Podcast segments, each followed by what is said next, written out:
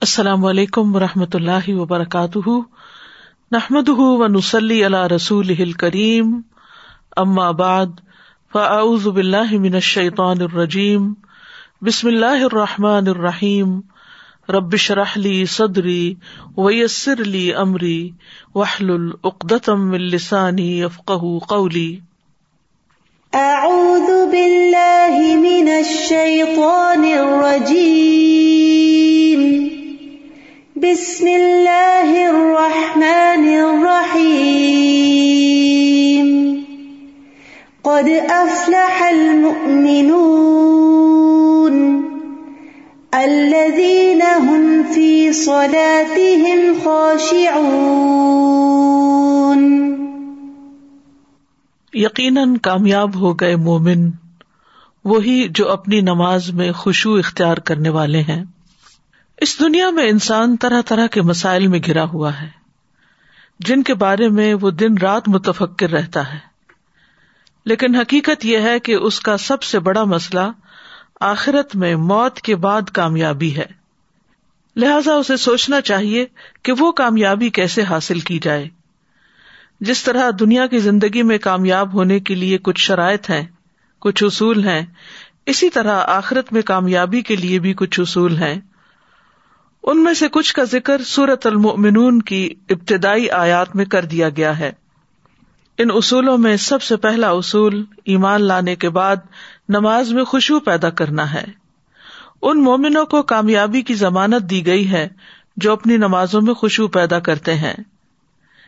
ایمان لانے کے بعد پہلا کرنے کا کام نماز کو صحیح طریقے پر ظاہر اور باطن عمدگی کے ساتھ ادا کرنا ہے۔ تو آج ہم اس موضوع پر گفتگو کریں گے اور اس گفتگو سے پہلے ہم ایمان کے بارے میں بات کریں گے، کیونکہ نماز میں خوشبو بھی اسی وقت فائدہ دے گا جب ایمان درست ہوگا۔ تو سورت المؤمنون کی پہلی اور دوسری آیت میں فرمایا، قد افلح المؤمنون الذین هم فی صلاتهم خاشعون۔ یقیناً کامیاب ہو گئے مومن، وہی مومن جو اپنی نماز میں خوشبو اختیار کرتے ہیں۔ کامیاب ہو گئے یعنی انہوں نے سعادت اور فلاح حاصل کر لی۔ کامیابی تک پہنچ گئے یعنی آخرت کی زندگی میں کامیاب ہو گئے۔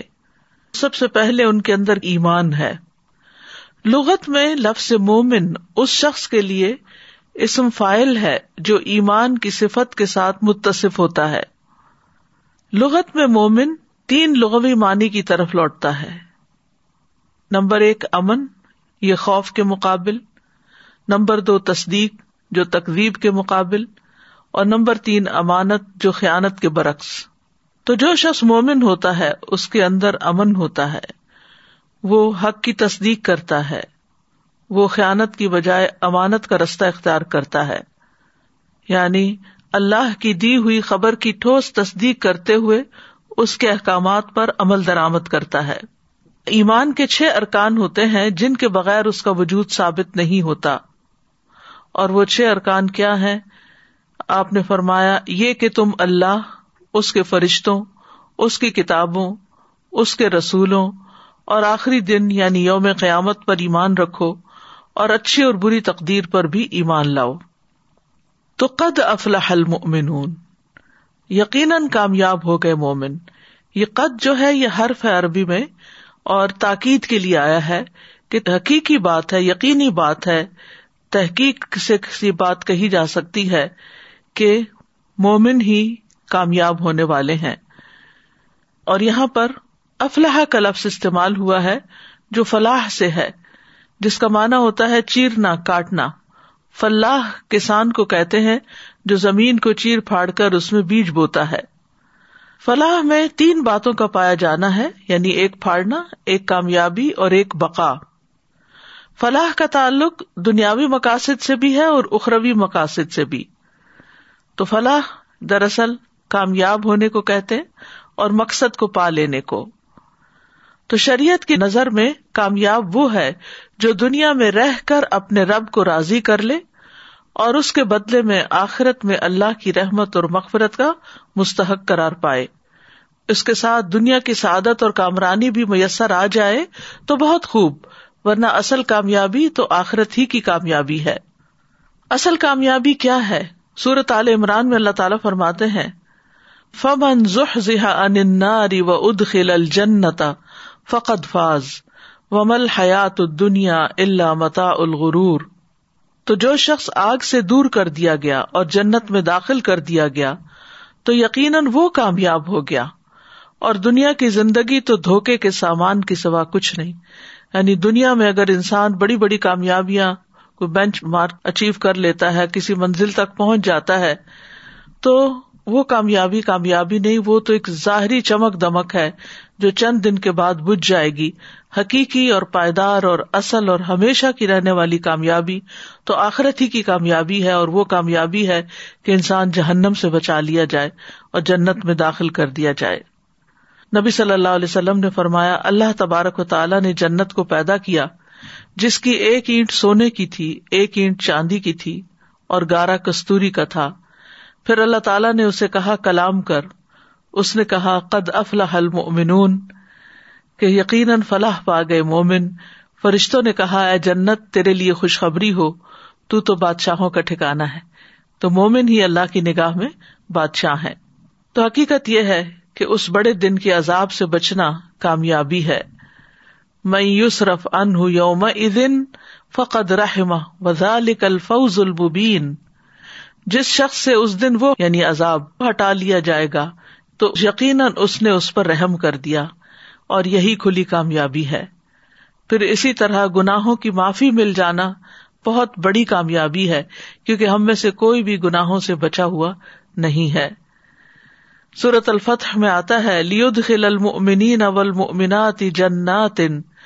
جنات تجری من تحت حل انہار خالدین فیحا و یوکفر عنہم سیئاتہم وکان ذالک عند اللہ فوزا عظیما۔ تاکہ وہ مومن مردوں اور مومن عورتوں کو ان باغوں میں داخل کر لے، جن کے نیچے سے نہریں چلتی ہیں۔ ہمیشہ ان میں رہنے والے اور ان سے ان کی برائیاں دور کر دے۔ اور یہ ہمیشہ سے اللہ کے نزدیک بہت بڑی کامیابی ہے۔ ایک اور جگہ پر آتا ہے وہ من تق سیات یوم ادن فقد رحم تھا وزال کا الفوز العظیم اس روز جسے تو نے برائیوں سے بچا لیا، گویا تو نے اس پر رحم کر دیا۔ تو یہی بہت بڑی کامیابی ہے۔ پھر اسی طرح اللہ تعالی کی رحمت ملنا بڑی کامیابی ہے۔ قیامت کے دن نور ملنا بہت بڑی کامیابی ہے۔ حوض کوثر سے پانی کا ملنا بہت بڑی کامیابی ہے۔ ابن عباس کہتے ہیں کہ میں نے رسول اللہ صلی اللہ علیہ وسلم کو فرماتے ہوئے سنا، میں تمہیں پشت سے پکڑ کر کھینچ رہا ہوں۔ میں کہہ رہا ہوں، جہنم سے بچو، حدود سے بچو یعنی دنیا میں سزا سے۔ جہنم سے بچو، حدود سے بچو۔ جہنم سے بچو، حدود سے بچو۔ تین بار فرما کر آپ نے کہا، بس جب میں فوت ہو جاؤں گا اور میں تم سے پہلے جا کر حوض پر پانی کا انتظام کرنے والا ہوں گا۔ تو جو اس پر پہنچ گیا، وہ کامیاب ہو گیا۔ پھر قیامت کے دن پلڑوں کا بھاری ہونا کامیابی ہے۔ ول وزن یوم ازن الحق فمن سکلت موازین فلا المفلحون۔ اس دن وزن برحق ہے۔ پھر وہ شخص کے اس کے پلڑے بھاری ہو گئے، تو وہی کامیاب ہونے والے ہیں۔ پھر اللہ سبحان تعالی کی رضامندی مل جانا، یہ سب سے بڑی کامیابی ہے۔ وعد اللہ المؤمنین والمؤمنات جنات تجری من تحتها الانہار خالدین فیہا ومساکن طیبتا فی جنات عدن وردوان من اللہ اکبر ذالک هو الفوز العظیم۔ اللہ نے مومن مردوں اور مومن عورتوں سے ایسے باغات کا وعدہ کر رکھا ہے جن میں نہریں جاری ہیں۔ ان میں وہ ہمیشہ رہیں گے۔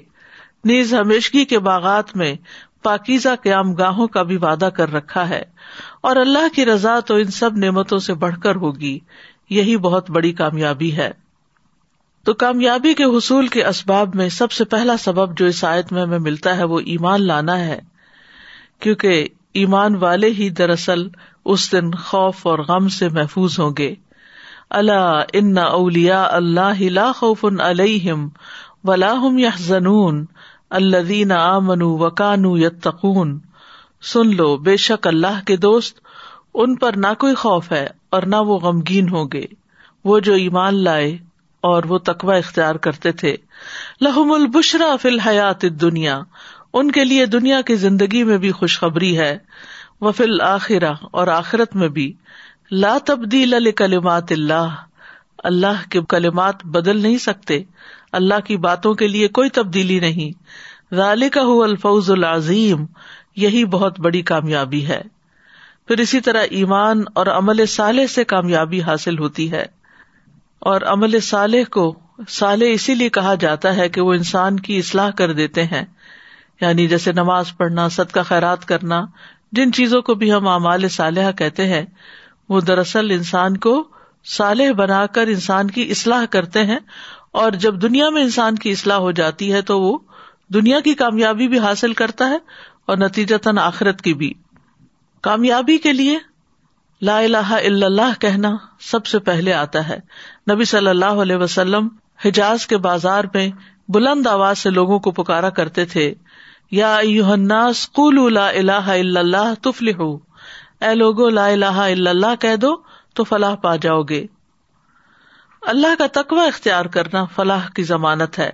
و تق اللہ اللہ کم تفل اور اللہ سے ڈرو تاکہ تم کامیاب ہو جاؤ۔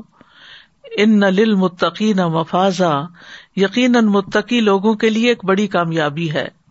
پھر اللہ اور اس کے رسول کی اطاعت کرنا یہ کامیابی کی ضمانت ہے۔ اللہ سبحان تعالی کی طرف سے نازل کردہ نور کی پیروی کرنا۔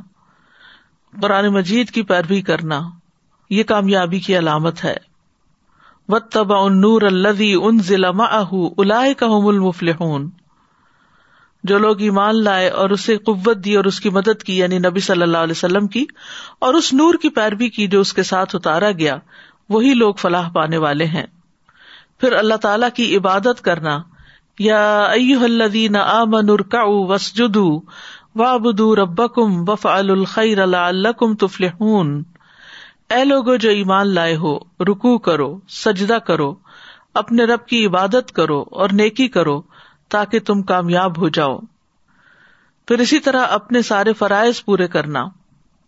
ایک آرابی بکھرے بالوں والا رسول اللہ صلی اللہ علیہ وسلم کی خدمت میں حاضر ہوا۔ اس نے پوچھا، یا رسول اللہ، بتائیے مجھ پر اللہ نے کتنی نمازیں فرض کی ہیں؟ آپ نے فرمایا، پانچ نمازیں۔ یہ اور بات ہے کہ تم اپنی طرف سے نفل پڑھ لو۔ پھر اس نے کہا، بتائیے، اللہ نے مجھ پہ روزے کتنے فرض کیے ہیں؟ آپ نے فرمایا رمضان کے مہینے کے۔ یہ اور بات ہے کہ تم خود اپنے طور پر کچھ نفلی روزے بھی رکھ لو۔ پھر اس نے پوچھا، بتائیے، زکوٰۃ کس طرح مجھ پر اللہ نے فرض کی ہے؟ تو آپ صلی اللہ علیہ وسلم نے اس کو طریقہ بتا دیا۔ اس آرابی نے کہا، اس ذات کی قسم جس نے آپ کو عزت دی، نہ میں اس میں سے جو اللہ نے مجھ پر فرض کیا ہے کچھ بڑھاؤں گا، نہ گٹاؤں گا۔ اس پر رسول اللہ صلی اللہ علیہ وسلم نے فرمایا، اگر اس نے سچ کہا ہے تو یہ فلاح پا گیا، اگر سچ کہا ہے تو جنت میں چلا جائے گا۔ تو اس سے یہ پتا چلتا ہے کہ بنیادی اسلامی عبادات کا ادا کرنا بھی کامیابی کی علامت ہے۔ پھر اسی طرح نیک عمل کرتے رہنا، گناہوں سے بچتے رہنا، شراب، جوا وغیرہ سے بچنا، یہ بھی کامیابی کی طرف لے جاتا ہے۔ اے لوگوں جو ایمان لائے ہو بات یہی ہے کہ شراب اور جوا اور شرک کے لیے نصب کردہ چیزیں اور فال کے تیر سراسر گندی چیزیں ہیں۔ شیتان کے کام میں سے ہیں۔ سو ان سے بچو تاکہ تم فلاح پاؤ۔ کثرت سے اللہ کا ذکر کرنا۔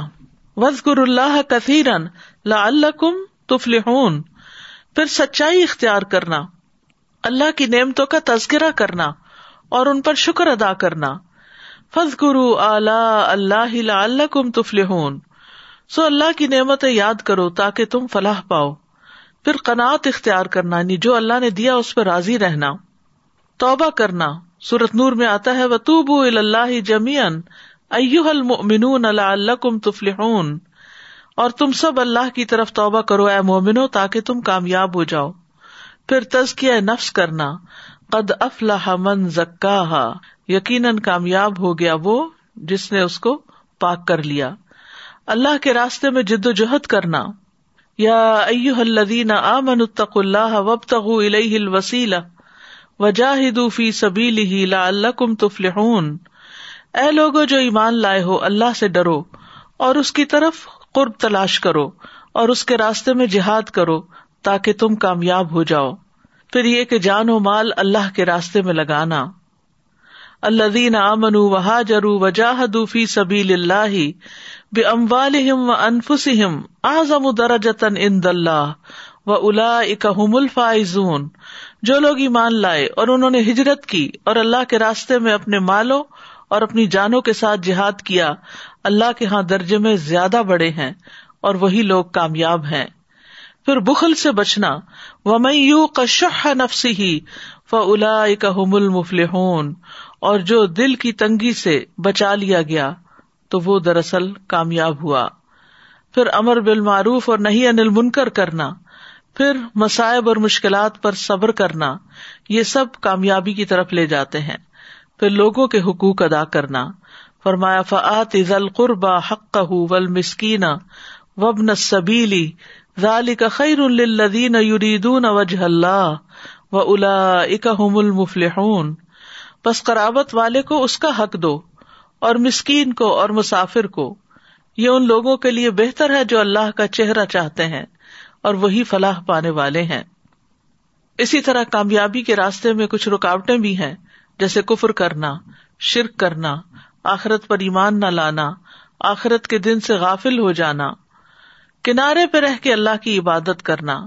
وہ من النا سے میاں ابود فن ف ان اصا بہ خیر نتم ان بھی و ان اصابت فتن تن قلب اللہ وجہ خسرت دنیا والا خرا ذالک هو الخسران المبین اور لوگوں میں سے کوئی وہ ہے جو اللہ کی عبادت ایک کنارے پر کرتا ہے۔ پھر اگر اسے کوئی بھلائی پہنچ جائے تو اس کے ساتھ مطمئن ہو جاتا ہے۔ اور اگر اسے کوئی آزمائش پہنچے تو اپنے منہ پر الٹا پھر جاتا ہے۔ اس نے دنیا اور آخرت کا نقصان اٹھایا۔ یہی تو سری خسارا ہے۔ پھر اللہ اور اس کے رسول کی نافرمانی کرنا انسان کو نقصان کی طرف لے جاتا ہے۔ شیتان سے دوستی کرنا۔ فرمایا و میں شیتان ولی ولی ام مندون اللہ فقد خسر خسران مبینہ اور جو کوئی شیتان کو اللہ کے سوا دوست بنائے گا، تو یقیناً اس نے خسارا اٹھایا، واضح خسارا پھر ظلم کرنا۔ قرآن مجید میں آتا ہے ان ظالمون بے شک حقیقت یہ ہے کہ ظالم لوگ فلاح نہیں پاتے، کامیاب نہیں ہو سکتے۔ تو قد افلح المؤمنون الذین هم فی صلاتهم خاشعون۔ تو سورت المؤمنون میں مومنون کی فلاح کی بات کرتے ہوئے ان کی صفت بتائی گئی کہ وہ اپنی نمازوں میں خوشبو اختیار کرتے ہیں۔ خوشبو کرنے والوں کے لیے دراصل کامیابی ہے۔ ابن قیم کہتے ہیں اللہ نے نمازیوں کی فلاح کو نماز میں خوشبو اختیار کرنے کے ساتھ مشروط کیا ہے۔ تو یہ اس بات پر دلالت کرتا ہے کہ جو شخص خوشبو اختیار نہیں کرتا، وہ کامیابی پانے والوں میں سے نہیں ہے۔ اور اگر اس کے لیے اس نماز کا ثواب شمار کر لیا جاتا، تو وہ کامیابی پانے والوں میں سے ہوتا۔ امام ابن تیمیہ کہتے ہیں کہ خوشبو کے واجب ہونے پر اللہ تعالیٰ کا یہ فرمان دلالت کرتا ہے قدف المؤمنون الدین فی صلاحم خاشعون۔ تو یہ خاشعون کا لفظ جو ہے، یہ خوشبو سے ہے۔ خوشبو کا لفظی مانا ہوتا ہے جھک جانا، متی ہو جانا اور سکون اختیار کرنا۔ اللہ تعالیٰ کا فرمان ہے وہ خش آت الاسوات الرحمانی فلا تسما اللہ ہمسا اور سب آوازیں رحمان کے لیے پست ہو جائیں گی۔ سو آپ ایک نہایت آہستہ آواز کے سوا کچھ نہ سنیں گے یعنی خاموشی ہو جائے گی، سب خاموش ہو جائیں گے۔ تو خشاعت کا مطلب یہاں کیا ہے؟ پستی، جھک جائیں گی، دب جائیں گی۔ اور اصطلاح میں خوشبو کہتے ہیں کہ دل اپنے رب کے سامنے فرما برداری اور ذلت کے ساتھ جھک جائے۔ یعنی اللہ کے سامنے دل جھک جائے۔ جب اللہ کے سامنے کھڑے ہو نماز کی حالت میں، تو دل آجزی کے ساتھ، ذلت کے ساتھ جھک جائے۔ ابن رجب ہمبلی کہتے ہیں خوشبو کا اصل مانا ہے دل کا نرم پڑنا۔ خوشبو کا مانا کیا ہے؟ دل کا نرم پڑنا اور اس میں رقت پیدا ہو جانا۔ اس میں سکون آ جانا۔ اس کا فرما بردار ہو جانا۔ آجز ہو جانا اور اس کا تڑپنا۔ تو نماز کی حالت میں دل کا یہ حال ہونا چاہیے کہ دل نرم پڑ جائے، جھک جائے، اس میں رکت ہو جائے، وہ ٹھہر جائے۔ اللہ کی فرما برداری کی بات سوچے اور آجزی اختیار کرے اور اللہ کے لیے تڑپے۔ تو جب دل خوشبو اختیار کرتا تو سارے عذاب بھی اس کے تابع ہو جاتے ہیں اور وہ بھی عاجز ہو جاتے ہیں۔ تو نماز اور نماز کے علاوہ باہر بھی ہمیں خوشبو مطلوب ہے۔ لیکن نماز میں خوشبو اختیار کرنا نماز سے باہر خوشبو اختیار کرنے سے زیادہ اہم ہے۔ کیونکہ نماز کی حالت میں انسان اللہ کے سامنے کڑا ہوتا ہے۔ یاد رکھیے، خوشو دل کی عبادت ہے۔ جس کے اثرات انسان کے ظاہری عذاب پر ظاہر ہوتے ہیں۔ تو نماز کے دوران خوشبو اختیار کرنے والا مومن نماز کو اس کی شرائط، اس کے ارکان، اس کے واجبات اور اس کے مستحبات کے ساتھ قائم کرنے کی ہرس رکھتا ہے۔ وہ اس بات کی خواہش رکھتا ہے کہ اس کا دل اور ذہن اپنے رب کی طرف متوجہ ہو۔ اور جو کچھ وہ پڑھ رہا ہے یا سن رہا ہے اس کو خوب یاد رکھنے والا ہو۔ اس طرح وہ نماز کے بعد بھی نماز سے فائدہ حاصل کرنے والا بن جائے گا۔ پھر نماز میں خوشبو یہ ہے کہ بندے کا دل اللہ تعالی کو قریب سمجھتے ہوئے اس کے حضور حاضر ہو۔ یعنی اس کی ساری توجہ اللہ تعالی کی طرف ہو جائے۔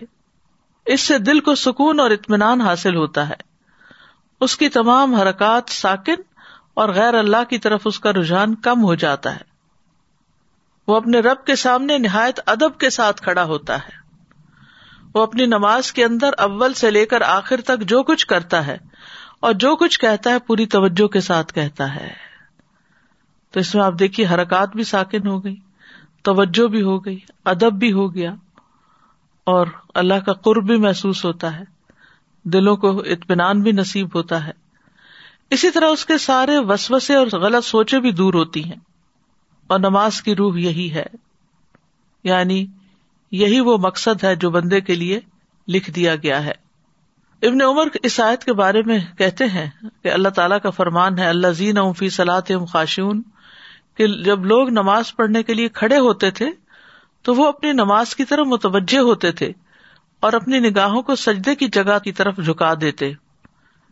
یعنی ادھر ادھر دائیں بائیں نہیں دیکھتے تھے، بلکہ سر جھکا کر نیچے جہاں سجدہ کرنا ہوتا تھا، وہاں پر اپنی نگاہیں رکھتے۔ اور ان کو یقین ہوتا تھا کہ اللہ ان کی طرف متوجہ ہے۔ تو وہ دائیں بائیں نہیں دیکھتے تھے۔ جس کو یہ یقین ہو جائے کہ اللہ تعالیٰ اس کی طرف متوجہ ہے، تو پھر وہ اللہ کو چھوڑ کر ادھر ادھر نہیں ہو سکتا۔ لیکن شیطان یہی بات تو بھلوا دیتا ہے۔ کیونکہ جب تک انسان اللہ کی طرف متوجہ ہوتا ہے، اللہ تعالیٰ بھی بندے کی طرف متوجہ ہوتا ہے۔ اور جب بندہ پھر جاتا ہے تو پھر اللہ تعالیٰ بھی اس سے منہ موڑ لیتے ہیں۔ اسی طرح یہ بات یاد رہے کہ خوشبو سے مراد رونا نہیں ہے۔ یعنی بعض لوگ سمجھتے ہیں کہ نماز میں خوشبو سے مراد رونا دھونا ہے۔ ٹھیک ہے، اللہ کے ڈر سے رونا آ جائے تو کوئی حرج نہیں۔ خوشبو میں دل متوجہ ہوتا ہے آزاد پرسکون ہوتے ہیں۔ یہ نہیں کہ ہل جل، کبھی پاؤں کی ایڑیاں اٹھا رہے ہیں، کبھی جسم میں کوئی خراش کر رہے ہیں، کبھی دوپٹہ ٹھیک کر رہے ہیں، کبھی آگے پیچھے ہو رہے ہیں۔ بعض لوگ ہل ہل کے نماز پڑھ رہے ہوتے ہیں، تلاوت بھی کر رہے ہوتے ہیں اور ساتھ ہل رہے ہوتے ہیں، آگے پیچھے کو ہل رہے ہوتے ہیں، تو یہ جائز نہیں ہے۔ نماز میں اگر آپ کراط کریں، آپ حافظ ہیں یا نہیں بھی، تو جتنی بھی کراط کرے سکون کے ساتھ کرے یعنی اصل خوشبو کیا ہے؟ سکون۔ اور پھر دل کا اللہ کی طرف متوجہ ہو جانا۔ اور اس بات کا ذہن میں یقین رکھنا کہ ہم اللہ کے سامنے کڑے ہیں۔ اپنے رب سے سرگوشیاں کر رہے ہیں۔ نماز خوشبو کے بغیر ایسی ہے جیسے روح کے بغیر جسم ہو۔ تو خوشبو دل میں بھی ہوتا ہے اور آزاد میں بھی ہوتا ہے۔ یعنی دل بھی اللہ کی طرف حاضر ہو اور آزاد بھی اپنی جگہ پر ساکت ہو اور اپنی حرکات و سکنات میں، اپنے رکو اور سجود میں، اپنے قیام اور قعود میں نبی صلی اللہ علیہ وسلم کے طریقے کی اتباع کی جائے۔ اور شدید ہرس ہو اس بات کی کہ بلا ضرورت حرکت نہ کی جائے۔ بلا ضرورت حرکت نہ کی جائے۔ یہ بہت اہم ہے۔ تو جب یہ بات آ جاتی ہے کہ سارا نبی صلی اللہ علیہ وسلم کے طریقے پر ہی اٹھنا بیٹھنا ہو، تو پھر اس سے یہ پتا چلتا ہے کہ خوشبو میں سنت کے مطابق نماز پڑھنا بھی آ جاتا ہے۔ عمر رضی اللہ عنہ جب کسی آدمی کو دیکھتے کہ وہ نماز میں اپنی گردن نیچے جھکا رہا ہے، تو آپ اس کی گردن پر کوڑا مارتے اور اسے کہتے افسوس تجھ پر خوشبو تو دل میں ہوتا ہے۔ یعنی بہت زیادہ سر جھکا کے کھڑے ہو جانا۔ یعنی ایک تو نا نگاہوں کا جھکا ہونا گردن سیدھی ہے، لیکن نگاہیں جھکی ہوئی ہیں۔ اور ایک یہ ہے کہ سر جھکا لینا کھڑے ہو کر۔ تو وہ کہتے کہ خوشبو دل میں ہے۔ اور سعید بن مسیب نے ایک آدمی کو دیکھا، وہ اپنی نماز میں اپنی داڑھی سے کھیل رہا تھا یعنی بالوں کے خارش وارش کر رہا تھا۔ تو انہوں نے کہا، اگر اس کے دل میں خوشبو ہوتا تو اس کے آزاد میں بھی ہوتا، پھر اس کے ہاتھ بھی ایک جگہ ساکت ہوتے۔ خوشبو کی ہمارے دین میں بہت اہمیت ہے۔ قرآن مجید میں خاشعین کی تعریف کی گئی ہے۔ سورت المبیا میں امبیا کی صفت بتائی گئی۔ وید راہ و راہ با و لنا خاشعین اور وہ ہمیں رغبت اور خوف سے پکارتے تھے یعنی پیغمبر۔ حالانکہ وہ اللہ کے چنے ہوئے نیک بندے تھے، معصوم بندے، لیکن پھر بھی ان کے اندر ڈر تھا اللہ کا۔ اور وہ ہمارے ہی لیے آجزی کرنے والے تھے۔ سورت بنی اسرائیل میں آتا ہے وہ یخرون القانی یبکون و یزید ہم خوشو آ وہ ٹھوڑیوں کے بل گر جاتے ہیں، روتے ہیں، اور وہ قرآن انہیں آجزی میں زیادہ کر دیتا ہے۔ خوشبو کرنے والوں پہ نماز بھاری نہیں ہوتی، کیونکہ ان کا دل نماز میں لگا ہوا ہوتا ہے۔ وسطین و بصبری وسلات و انہا لکبیرت اللہ الخاشین اور صبر اور نماز کے ساتھ مدد طلب کرو اور بلا شبہ، وہ یقیناً بہت بڑی ہے، بہت بھاری ہے، مگر خوشبو کرنے والوں پر نہیں۔ خوشبو ایمان لانے کی علامت ہے۔ الم یعنی یا انل الدین آمن انتخشا قلوب ذکر اللہ وما نزل من الحق۔ کیا ان لوگوں کے لیے جو ایمان لائے وہ وقت نہیں آیا کہ ان کے دل اللہ کی یاد کے لیے اور اس حق کے لیے جھک جائیں جو نازل ہوا؟ پھر یہ کہ خوشبو کرنے والے سے اللہ کا وعدہ بھی ہے۔ رسول اللہ صلی اللہ علیہ وسلم نے فرمایا، اللہ تعالیٰ نے پانچ نمازیں فرض کی ہیں۔ جو ان کے لیے اچھی طرح وزو کرے گا اور انہیں ان کے وقت پر ادا کرے گا اور ان کے رکو پوری طرح ادا کرے اور ان میں خوشبو کا خیال رکھے، تو اس کے لیے اللہ کا وعدہ ہے کہ اللہ تعالیٰ اس کی مغفرت فرمائے گا۔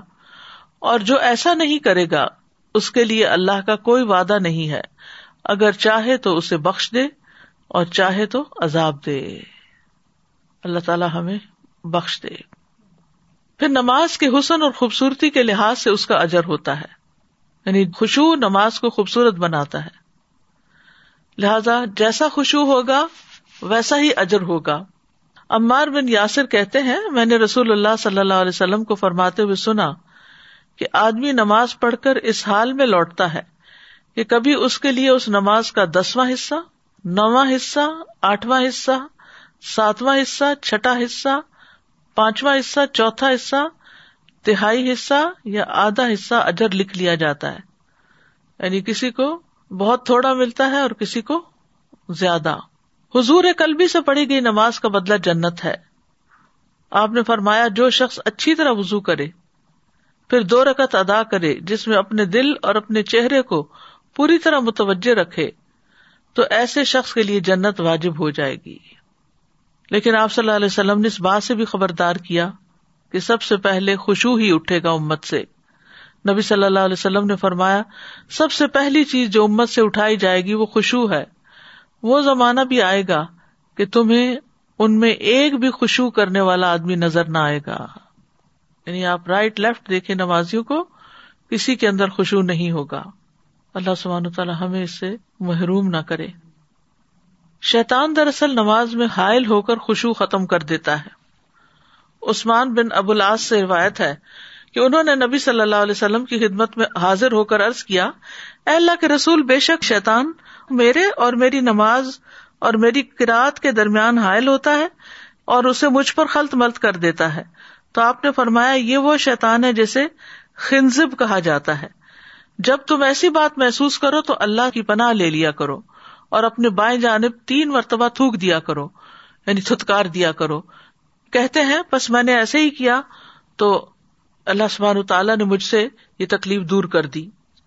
شیطان دراصل بسوسوں اور خیالات میں الجھا کر دنیا کی باتیں، پریشانیاں یاد دلا کر نماز کو خراب کرتا ہے۔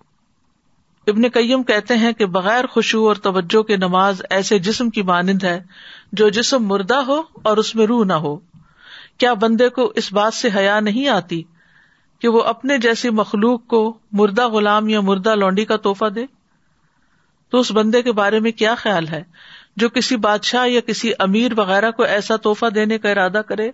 تو وہ نماز جو خوشبو اور توجہ سے خالی ہوتی ہے وہ اسی کے برابر ہے۔ مردہ کے برابر ہے اور اللہ کے حضور ہم ایک مردہ بھیج رہے ہوتے ہیں۔ پھر اسی طرح یہ ہے کہ جتنا جتنا دل سمجھ کر ادا کرتا ہے نماز کو، اتنا ہی ثواب ملتا ہے۔ بعض لوگ کہتے ہیں کہ دو آدمی نماز میں ہوتے ہیں اور دونوں میں ایسے فرق ہوتا ہے جیسے زمین اور آسمان کا۔ ایک خوشبو سے پڑھ رہا ہوتا ہے، وہی نماز، اسی امام کے پیچھے۔ اور دوسرا بالکل بے توجہ سے۔ ابن کئیم کہتے ہیں کہ نماز میں لوگوں کے مختلف درجات ہوتے ہیں۔ نمبر ایک، نماز کے ارکان اور واجبات میں کوتا کرنے والا۔ یعنی وہ چیزیں جس کے بغیر نماز ہوتی نہیں، لیکن وہ اس کی وہ پوری نہیں۔ ایسا شخص جو اپنی جان پر ظلم کر رہا ہوتا ہے اور نماز میں کوتا کرنے والا ہے، اور یہ وہ شخص ہے جو وزو میں اور نماز کے اوقات اور اس کی حدود اور ارکان میں کمی کرتا ہے۔ یعنی ڈھنگ سے وزو نہیں کرتا، کچھ حصہ خشک رہ جاتا ہے۔ یا پرواہ نہیں کرتا کہ وزو ہے یا نہیں۔ نمبر دو، نماز کے ظاہری ارکان کی حفاظت کرنے والا۔ دوسرا، وہ شخص ہے جو نماز کے اوقات کی اور اس کی حدود کی اور اس کے ظاہری ارکان کی اور وزو کی حفاظت کرتا ہے۔ لیکن وہ اپنے نفس میں آنے والے وسوسوں کے ساتھ جہاد کرنے کو ضائع کر دیتا ہے۔ یعنی اپنے نفس کے ساتھ جو ہے، وہ نہیں پوری طرح قابو پا سکتا۔ تو وہ سوچو اور وسوسوں میں کھو جاتا ہے۔ یعنی بعض لوگ وزو پرفیکٹ کریں گے، ان کے سارے جو ریچولس ہیں نماز کے پورے پورے ادا کریں گے۔ لیکن دل ان کا الجھا ہوا ہوگا ادھر ادھر دنیا کی باتوں میں۔ نمبر تین، نماز کے ارکان کی حفاظت کے ساتھ، نفس کے ساتھ جہاد کرنے والا۔ تیسرا شخص جو اپنی نماز کی حدود اور اس کے ارکان کی حفاظت کرتا ہے اور وسوسوں اور سوچوں کو دور کرنے میں اپنے نفس کے ساتھ جہاد کرتا ہے۔ تو وہ اپنے دشمن کے ساتھ جہاد کرنے میں مشغول ہوتا ہے تاکہ اس کا دشمن اس کی نماز کو چوری نہ کر لے۔ تو وہ نماز بھی ادا کر رہا ہے اور جہاد بھی کر رہا ہے۔ نمبر چار، نماز میں انتہائی مستغرک ہونا، ڈوبا ہوا ہونا نماز میں۔ یہ ایسا شخص ہوتا ہے جو نماز کے حقوق اور اس کے ارکان اور اس کی حدود کو مکمل کرتا ہے۔ اس کا دل نماز کی حدود کی حفاظت کرنے میں غرق ہوتا ہے تاکہ وہ نماز سے کسی چیز کو ضائع نہ کر دے۔ یعنی اس کے ارکان بھی پورے ہوتے ہیں اور دل کی حفاظت بھی کر رہا ہوتا ہے۔ بلکہ اس کا پورا ارادہ یہ ہوتا ہے کہ وہ نماز کو اسی طرح قائم کرے جیسے کہ اس کو قائم کرنی چاہیے اور اس کی تکمیل کرے۔ تو اس کا دل نماز کو قائم کرنے میں اور رب تبارک و تعالیٰ کی عبودیت میں مصروف اور مشغول ہوتا ہے۔ پانچواں شخص، اور یہ اعلیٰ درجہ کا ہے، دل سے دیکھتے ہوئے اللہ کو نماز پڑھنا کا ان کا ترا ہو یہ وہ شخص ہے کہ جب وہ نماز کے لیے کھڑا ہوتا ہے، تو وہ اس چوتھے شخص کی طرح ہی کھڑا ہوتا ہے۔ لیکن اس کے ساتھ ساتھ وہ اپنے دل کو پکڑ کر اپنے رب ازا وجاللہ کے سامنے رکھ دیتا ہے اور وہ اپنے دل سے اپنے رب کو دیکھ رہا ہوتا ہے۔ اس کا دل اللہ کی محبت اور عظمت سے بھر جاتا ہے۔ گویا کہ وہ اللہ کو دیکھ رہا ہو اور اس کا مشاہدہ کر رہا ہو اور اس سے وسوسے اور خیالات بالکل ختم ہو جاتے ہیں۔ اور ان خیالات اور وسوسوں کے پردے اس کے اور اس کے رب کے درمیان سے اٹھ جاتے ہیں۔ بس یہ آدمی نماز کے لحاظ سے دیگر لوگوں سے اتنا افسل اور عظیم ہے جیسا کہ آسمان اور زمین میں فرق ہے۔ یہ اس وجہ سے ہے کہ یہ شخص نماز میں اپنے رب ازا وجاللہ کے ساتھ مصروف ہوتا ہے۔ اب وہ ان کا انجام بھی بتاتے ہیں۔ پہلی قسم کے لوگوں کو ایسی نماز پڑھنے کے باوجود بھی سزا دی جائے گی جنہوں نے اپنے وزو وغیرہ اور شرائط کا لحاظ نہ رکھا۔ دوسری قسم کے لوگوں کا محاسبہ کیا جائے گا۔ تیسری قسم کے لوگوں کے لیے ان کی نماز، ان کے گناہوں کا کفارہ بن جائے گی۔ چوتھی قسم کے لوگوں کو اجر و ثواب دیا جائے گا۔ اور پانچویں قسم کے لوگ اپنے رب کے مقربین میں شامل ہوں گے۔ یعنی رب کے قریب ترین ہوں گے۔ کیونکہ یہ لوگوں کے اس گروہ میں سے ہیں جن کے لیے نماز ان کی آنکھوں کی ٹھنڈک ہے۔ جن کی آنکھیں دنیا میں نماز سے ٹھنڈی ہوگی ان کی آنکھیں آخرت میں اپنے رب ازا وجاللہ کے قرب سے ٹھنڈی ہوگی اور دنیا میں بھی اس کی آنکھیں اللہ کے ساتھ ہی ٹھنڈی ہوگی اور جس کی آنکھیں اللہ کی ہستی کے ساتھ ٹھنڈی ہو تو ہر آنکھ اس سے ٹھنڈی ہوتی ہے۔ بہت گہری بات کی انہوں نے کہ جس کا اپنے رب سے تعلق بہترین ہو، اسے دیکھ کر دوسرے بھی خوش ہو جاتے ہیں۔ ان کے دلوں میں بھی ایک سکون آتا ہے۔ یعنی جو اپنے رب کے ساتھ پرسکون ہوتا ہے، پھر لوگوں کے لیے بھی سکون کا باعث ہے۔ اور جس کی آنکھیں اللہ کی ذات کے ساتھ ٹھنڈی نہ ہو، تو اس کا نفس دنیا کے غموں میں ٹکڑے ٹکڑے ہو جاتا ہے۔ اب ہے خوشبو کے کچھ فائدے۔ نماز میں خوشبو فلاح کی طرف رہنمائی کرتا ہے۔ خوشو اللہ عزب اجلّہ کے ڈر اور خوف کا وارث بنا دیتا ہے۔ یہ ایمان اور حسن اسلام کے مظاہر میں سے ایک ہے۔ یہ انسان کی اصلاح اور اس کی استقامت کی دلیل ہے۔ یہ اللہ کی عبودیت کا اعلان ہے اور اللہ کے سوا کو چھوڑ دینا ہے۔ خوشو نظروں کی حفاظت اور پہلو جکانے اور لوگوں کو انکساری کی طرف لے جاتا ہے۔ اس کے گناہ کم ہو جاتے ہیں، اجر بڑھ جاتا ہے۔ عذاب اور برے انجام سے نجات مل جاتی ہے۔ جنت کے ساتھ کامیابی کی بشارت ملتی ہے۔ خوشبو والوں کے قیامت کے دن بلند درجات ہوں گے۔ خوشبو دل سے سختی کو دور کر دیتا ہے۔ جس کے دل نے خوشبو اختیار کیا، شیطان اس کے قریب نہیں آتا۔ اب ہے، کیسے خوشبو پیدا کریں؟ خوشبو پیدا کرنے کے اسباب کیا ہیں؟ نمبر ایک، ظاہری اسباب، جگہ کی صفائی۔ جیسے کہ ابراہیم علیہ السلام کو اللہ تعالیٰ نے فرمایا تھا و طاہر بیتی للطائفین والقائمین والرکع السجود۔ میرے گھر کو صاف رکھو، طواف کرنے والوں کے لیے۔ قیام کرنے والوں کے لیے رکو سجدہ کرنے والوں کے لیے مساجد کو صاف رکھا جائے، تاکہ نمازی جب نماز پڑھنے کے لیے آئے تو ان کا خوشبو متاثر نہ ہو۔ لباس میں سادگی ہو۔ ایسا لباس جو انکمفرٹیبل ہو یعنی اگر آپ نے ٹائٹ پینٹ پہنی ہوئی ہو، تو آپ کی کمر پوری طرح جھکتی ہی نہیں رکو کے اندر، ٹیڑھی رہتی ہے۔ اور پھر جب رکو میں نہیں جھکتی تو پھر سجدہ بھی پراپر طریقے سے نہیں ہوتا۔ اور اگر اوپر کچھ نہ پہنا ہوا ہو تو ویسے ہی سطر کو نہیں ڈھانکتی۔ یعنی ایسے تنگ لباس جو ہے ان میں نماز نہیں پڑھنی چاہیے۔ جس جگہ نماز گھر میں پڑھی جا رہی ہے، وہاں کوئی نماز سے مشغول کرنے والی چیزیں نہیں ہونی چاہیے۔ نمازی پہ لازم ہے کہ اپنی نماز میں خوشبو اختیار کرے اور ہر اس چیز سے بچے جو اسے غافل کر سکتی ہے۔ جیسے مسجد میں بہت زیادہ زیب و زینت اور نقش و نگار وغیرہ کیا جاتا ہے۔ ایسے ہی بعض لوگ گھروں کے اندر بھی بہت نقش و نگار اور ہر دیوار پہ پینٹنگ اور ایسی ایسی چیزیں لگا کے رکھتے ہیں کہ جو انسان کی توجہ نماز سے ہٹا دیتی ہے۔ ماحول سے تصویروں والی چیزوں کو دور کرنا۔ انس رضی اللہ عنہ سے روایت ہے کہ حضرت عائشہ کے پاس ایک پردہ تھا جسے انہوں نے گھر کے ایک طرف لٹکا رکھا تھا۔ نبی صلی اللہ علیہ وسلم نے اسے دیکھ کر فرمایا، ہمارے سامنے سے یہ پردہ ہٹا دو، کیونکہ اس کی تصویریں مسلسل میری نماز میں سامنے آتی رہی ہیں۔ ایسے نقش و نگار، ایسی چیزیں جو آپ کی نماز میں آپ کو ڈسٹریکٹ کریں، ان کو وہاں سے ہٹا دینا چاہیے۔ اسی طرح اللہ بے مقصد چیزیں بھی نماز کی جگہوں سے دور ہٹا دینی چاہیے۔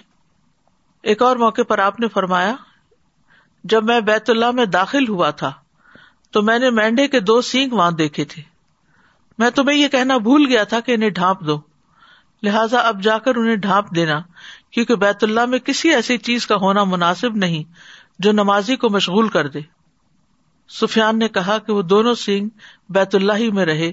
جب بیت اللہ کو آگ لگی تو وہ بھی جل گئے۔ پھر نماز میں سترے کا اہتمام کرنا، اس سے بھی خوشبو پہ فرق پڑتا ہے۔ رسول اللہ صلی اللہ علیہ وسلم نے فرمایا، نماز میں سترا رکھا کرو، اگرچہ وہ تیر ہی کیوں نہ ہو۔ پھر گفتگو کرنے والے اور سونے والے کے پیچھے نماز نہ پڑھنا۔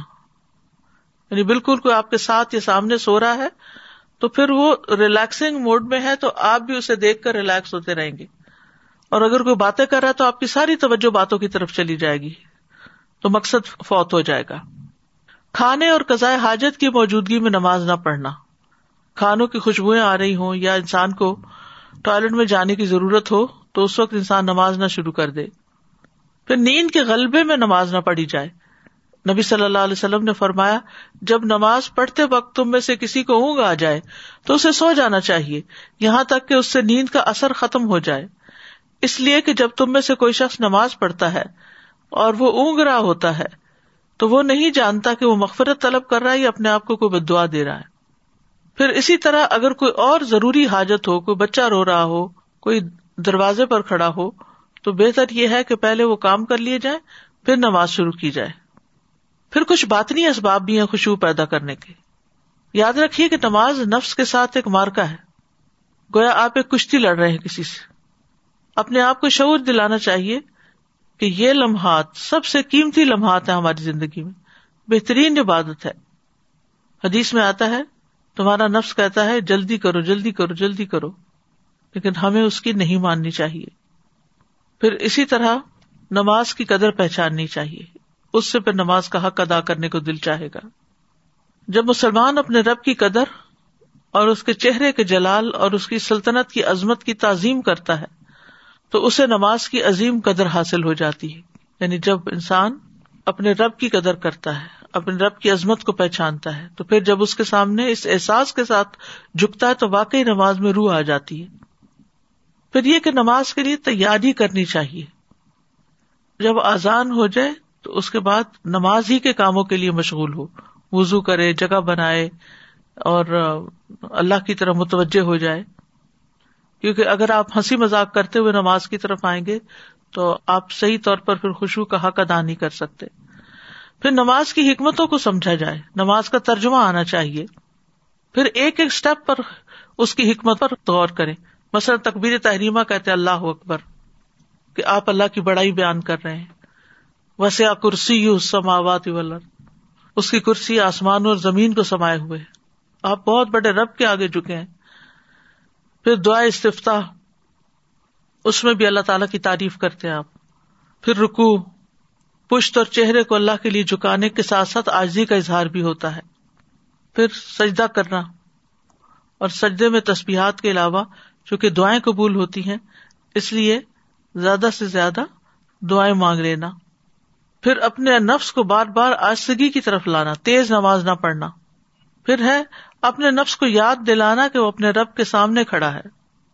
پھر یہ کہ اللہ سے ملاقات کا احساس اپنے اندر زندہ کرنا۔ پھر یہ کہ اللہ کی قدرت کو سوچنا۔ پھر اسی طرح اللہ کی عظمت کے بارے میں سوچنا۔ دل کو دنیا کے خیالات سے خالی کر دینا۔ دنیا کے حقیر پن کے بارے میں سوچنا۔ اپنی موت کو یاد رکھنا۔ پھر رب کی معرفت حاصل کرنا، کیونکہ نماز رب کے ساتھ مناجات ہے۔ نمازی اپنے رب سے سرگوشیاں کرتا ہے۔ اس کے لیے عمدگی سے پڑھنا زیادہ اچھا ہوتا ہے۔ پھر قرآن آیات اور دعاؤں کو تدبر سے پڑھنا۔ ہر آیت پر رکنا۔ قرآن کو ٹھہر ٹھہر کر پڑھنا۔ اور آواز کو خوبصورت بنانا۔ یہ ساری چیزیں خوشبو پیدا کرنے کے لیے۔ قرآن آیات کے مطابق ان کا جواب بھی دینا۔ پھر اطمینان اور سکون سے ہر رکن ادا کرنا، نگاہیں سجدے کی جگہ پر رکھنا، نماز میں ادھر ادھر دیکھنے سے بچنا، آنکھیں بند کر کے نماز نہ پڑھنا۔ کچھ لوگوں کا طریقہ یہ ہوتا ہے کہ نماز پہ کھڑے ہوتے ہیں تو ساتھ ہی آنکھیں بند کر لیتے ہیں۔ اور جب نماز میں آنکھیں بند کرتے تو پھر کیا ہوتا ہے؟ نیند ہی آتی یا سستی آ جاتی۔ پھر دوران نماز سجدے کی جگہ سے چیزوں کو ہٹانا نہیں۔ ہاتھ مار کے یا کپڑا ٹھیک نہیں کرنا ہو، جا نماز کا۔ اپنا دوپٹہ بار بار ٹھیک نہیں کرنا۔ پھر خوشبو کے لیے دعائیں مانگنا۔ اللہ انی اعوذ کا من قلب اللہ یکش و نفس اللہ تشب و علم اللہ ینف و دعوت اللہ استجاب اللہ اے اللہ، بے شک میں تجھ سے پناہ مانگتا ہوں۔ ایسے دل سے جو خوشبو کرنے والا نہ ہو۔ ایسے نفس سے جو سیر ہونے والا نہ ہو، اور ایسے علم سے جو نفع دینے والا نہ ہو، اور ایسی دعا سے جو قبول ہونے والی نہ ہو۔ پھر اللہ سے ڈرنے کی دعا کرے کہ اللہ میرے دل میں اپنا خوف بھی پیدا کر دے۔ اور کرنے کے کاموں میں بہت سی چیزیں بتا دی گئی ہیں، لیکن یاد دہانی کے لیے نماز کو اس کے متعین وقت میں ادا کریں۔ ارکان، واجبات اور شرائط کا خیال رکھیں۔ کامیاب مومن بننے کے لیے، جنت میں جانے کے لیے نمازوں میں خوشبو پیدا کریں۔ خوشبو کے لیے گھر کے کسی پرسکون ایریا کا انتخاب کریں۔ اور ہمیشہ یاد رکھیں کہ یہ طریقہ ہے کامیاب ہونے کا۔